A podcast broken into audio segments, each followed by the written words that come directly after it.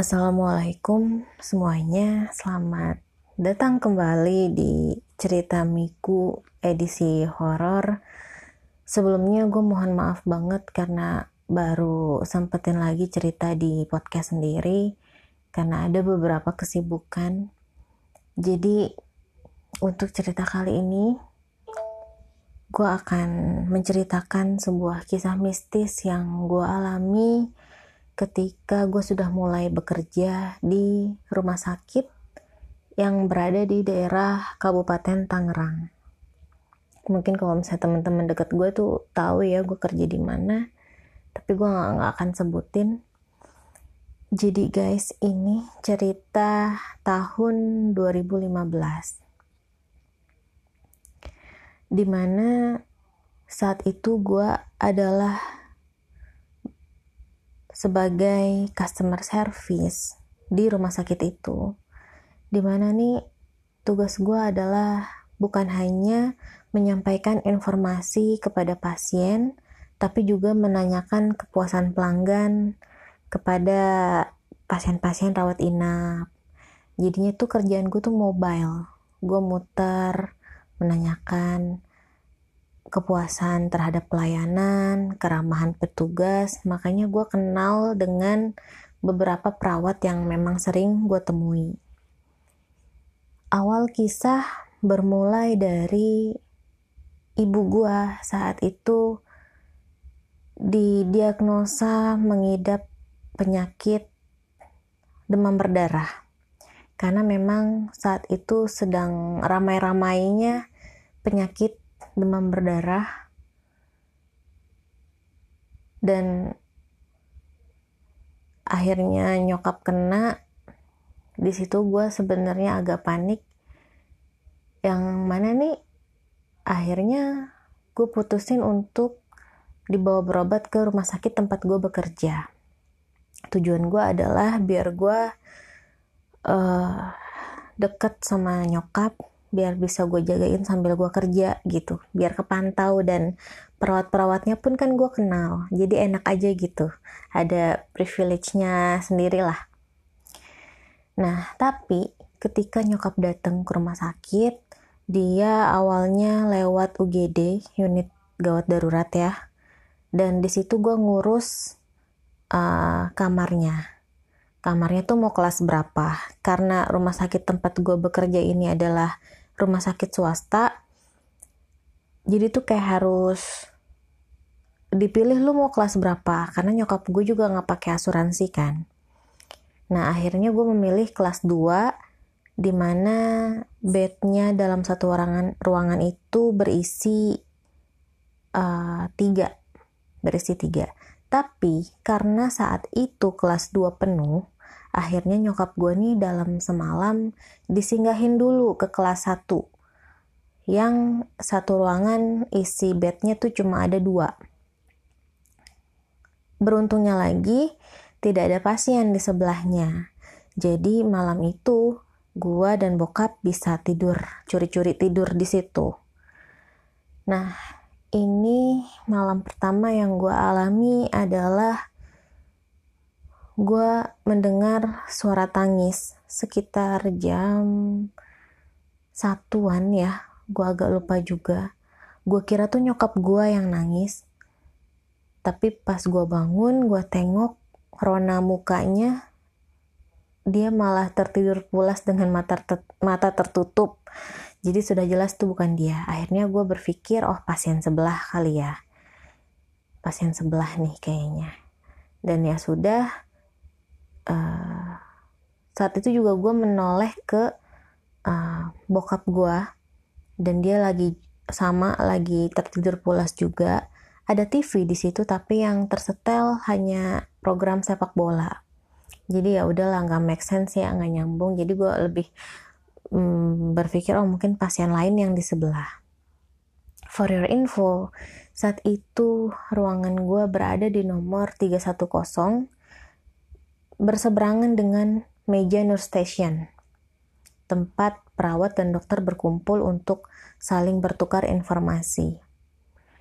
Nah, tidak lama ada suara seperti orang yang mukul-mukul tembok. Duk duk duk duk. Kayak gitu. Lagi-lagi gue berpikir oh mungkin pasien yang keluarga pasien yang ada di kamar sebelah kali ya gitu ya sudah akhirnya gue lalui tapi tuh gue juga berpikir kok pasien sebelah nangis nggak disamperin ya sama perawat. Soalnya tuh kalau misalnya terkadang ada beberapa pasien yang dia butuh perhatian. Hal kecil gitu ya, dia nangis disamperin sama perawat itu bisa bikin pasien ini merasa terlayani dengan baik. Tapi kalau misalnya nggak disamperin, itu pasti dia akan yang ini gimana sih perawatnya? Tidur apa? Saya nangis kok saya kesakitan kok kok nggak disamperin? Itu nanti akan jadi keluhan. Dan itu akan jadi kerjaan gue yang mana pada besokan kebesokan paginya gue mencoba bertanya kepada perawat yang jaga malam saat itu. Gue bilang semalam ada pasien nangis. Itu disamperin enggak? Gitu dan kata perawat yang jaga malam tuh nggak ada suara tangis. Nggak ada anak kecil di kamar sebelah atau keluarga pasien yang gelisah sampai rusuh gitu ya. Pukul-pukul tembok tuh nggak ada. Dan dia bertanya balik emang semalam lu dengar apa? Ya udah akhirnya gue cerita jujur gue bilang gue mendengar suara tangis dan suara pukulan di dinding. Dan ada temennya temennya si perawat yang lagi ngobrol sama gue ini dia perawat juga. Dia mendengarkan pembicaraan kita dan dia nyeletuk gini oh kamar ini lagi. Kamar ini lagi. Kamar 310 lagi. Yang mana statement dia itu membuat gue penasaran sampai ya udah akhirnya kita pindah ngobrol gitu. Awalnya kan tuh gue nanya gitu di ruangan 310 itu sampai akhirnya gue berpindah untuk membicarakan lebih lanjut di meja nurse station. Nah ini perawat yang cerita dia bilang sempat ada pasien yang minta pulang paksa. Jadi pulang paksa dalam rumah sakit itu adalah kondisi di mana pasien dinyatakan keadaannya tuh belum sembuh secara total, tapi dia ingin pulang. Sedangkan menurut tim dokter atau tenaga medis itu belum boleh pulang karena belum sembuh totali. Dan ketika pasien itu bersikeras untuk pulang, biasanya pihak rumah sakit menyodorkan suatu form namanya inform consent yang isinya menyatakan bahwa pasien ingin pulang atas keinginan sendiri Pasien ingin pulang paksa atas keinginan sendiri, sedangkan sudah diberitahu oleh dokter kondisinya seperti apa. Nah, akhirnya kalau misalnya sudah seperti itu tuh pasti akan digali terus tuh sama perawat atau dokter kenapa pengen pulang, kenapa. Apakah ada pelayanan dari kami yang kurang baik atau apakah uh, ada yang tidak disukai pasien gitu di kamar itu atau bagaimana gitu. Itu digali terus. Sampai akhirnya nih keluarga pasien bilang, saya pengen pulang mbak, pokoknya malam ini saya harus pulang. Ditanya lagi pelan-pelan, kenapa, kenapa, dan akhirnya dia bilang, oke, okay, ada nggak kamar lain? Saya nggak mau di kamar satu, tiga, satu kosong itu, saya nggak mau karena saya mengalami kejadian mistis dia bilang gitu.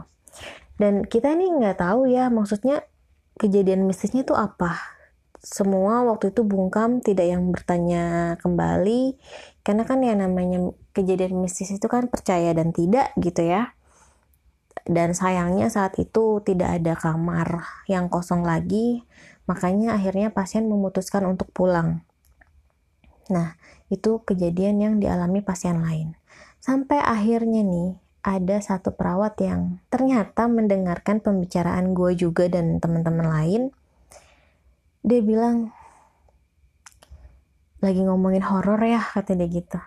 Sebut aja nama perawatnya ini Kak Ida.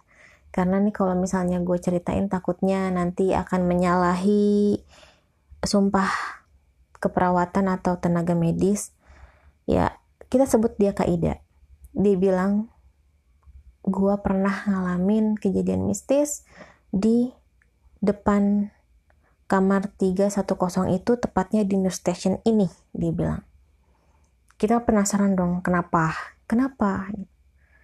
Ternyata dulu awal rumah sakit dibangun itu suasana kamar pasien kan masih baru. Terus juga seperti yang kalian tahu di nurse station itu ada mesin uh, untuk memberitahukan perawat bahwa pasien tuh butuh butuh bantuan dengan adanya panggilan tuh kayak mesin nit nit kayak gitu tuh. Nanti di di mesin itu tuh akan ketahuan oh ini kamar berapa nih ya yang manggil gitu. Dan itu ada suaranya memang nyaring. Nah pada suatu malam, si Kak Ida ini sedang jaga malam sekitar jam mungkin antara jam 11 malam sampai jam 1 malam dia berjaga di nurse station itu sendirian sedangkan temennya yang lainnya kayak lagi gantian istirahat gitu di ruangan atau kamar istirahat jadi kan di nurse station itu tuh selain ada lemari obat kalau kita ke dalamnya lagi tuh ada sepetak uh, ruang istirahat gitu ya. Nah, teman-temannya Kaida tuh lagi di situ. Delala, Kaida ini ketiduran. Dan mesin pasien itu untuk mesin yang menandakan bahwa ada pasien yang sedang memanggil itu tuh bunyi. Bunyinya sangat nyaring. Dan si Kaida ini karena mungkin dia kelelahan atau ngantuk ya kurang paham pokoknya itu dia tuh kayak yang males gitu. Aduh gitu. Ada pasien lagi manggil. Posisi dia tidur tuh dia seperti tidur di atas meja tangannya sih deket gitu ke meja dan kepalanya ini menghadap ke sebelah kanan. Sedangkan mesin tersebut ada di sebelah kirinya Kak Ida. Dan memang di nurse station itu kan banyak bangku-bangku ya untuk perawat operan apa untuk keluarga pasien duduk. Kayak bangku-bangku bar gitu deh bangku kecil. Nah sampai akhirnya nih pundak kirinya Kak Ida ada yang tepuk-tepuk. Dan bilang mbak bangun mbak ada pasien manggil terus Kak Ida tuh yang oh gitu karena mungkin saking ngantuknya jadi dia cuma menjawab seperti itu dan ada suara lagi dan dia tetap uh, suara tersebut tuh kayak sambil nepuk bahu kirinya ke Ida dan dia bilang lagi, Mbak, bangun mbak, ada pasien manggil. Terus Kak Ida tuh yang, ya udah sih lu aja gitu. Dan dia menepuk lagi pundak kirinya Kak Ida sampai akhirnya nih Kak Ida tuh penasaran nih siapa sih gitu kan. Dan akhirnya ketika dia mendongakkan kepalanya ke sebelah kiri, apa yang dia lihat? Ternyata itu ada sosok wanita sedang duduk di sampingnya dia. Kita sering bilang kalau penampakan seperti itu adalah kuntilanak, tapi kalau gue pribadi, gue bilangnya itu adalah wanita. Rambutnya panjang, hampir menutupi mukanya, pakai baju putih, dan dia tertawa. gitu. Dan itu kaidah seperti nggak bisa gerak, badannya freeze, terus dia langsung dongakan lagi kepalanya ke sebelah kanan secara perlahan dan langsung meninggalkan meja nurse station itu dan dia masuk ke ruang istirahat. Jadi ruang istirahat kan tuh sempit ya, udah ada teman-temannya tiduran di situ terus ditambah kaidah kan makin sempit lagi. Sampai nih teman-temannya yang kenapa? Kan lagi jaga? Enggak udah pokoknya gantian gue mau istirahat. Istilahnya gitu. Jadi ya sudah dari situ itu adalah pengalaman Kaida ketika rumah sakit itu baru dibangun di mana dia dibangunin oleh sosok wanita dan dari situ mulai banyak gangguan yang terjadi sampai akhirnya uh, melapor ke owner atau yang memang PIC-nya bertanggung jawab atas rumah sakit itu dan akhirnya dilakukan pengusiran oleh pendeta. Nah, semenjak ada ritual pengusiran oleh pendeta tersebut, alhamdulillah tuh katanya sudah tidak ada lagi gangguan-gangguan dari makhluk-makhluk goib yang ada di rumah sakit itu. Nah, itu dia. Gue kerja di rumah sakit itu cuma setahun dua bulan. Jadi habis kontrak langsung nyari tempat kerja yang lain. Dan di tempat kerja yang setelah rumah sakit itu pun gue punya banyak cerita mistis. Penasaran seperti apa ceritanya? Tetap pantengin podcast cerita Miku edisi horor ini ya. Terima kasih sudah yang, yang trik mohon maaf belibet. Terima kasih untuk yang sudah mendengarkan sampai sejauh ini. Wassalamualaikum warahmatullahi wabarakatuh.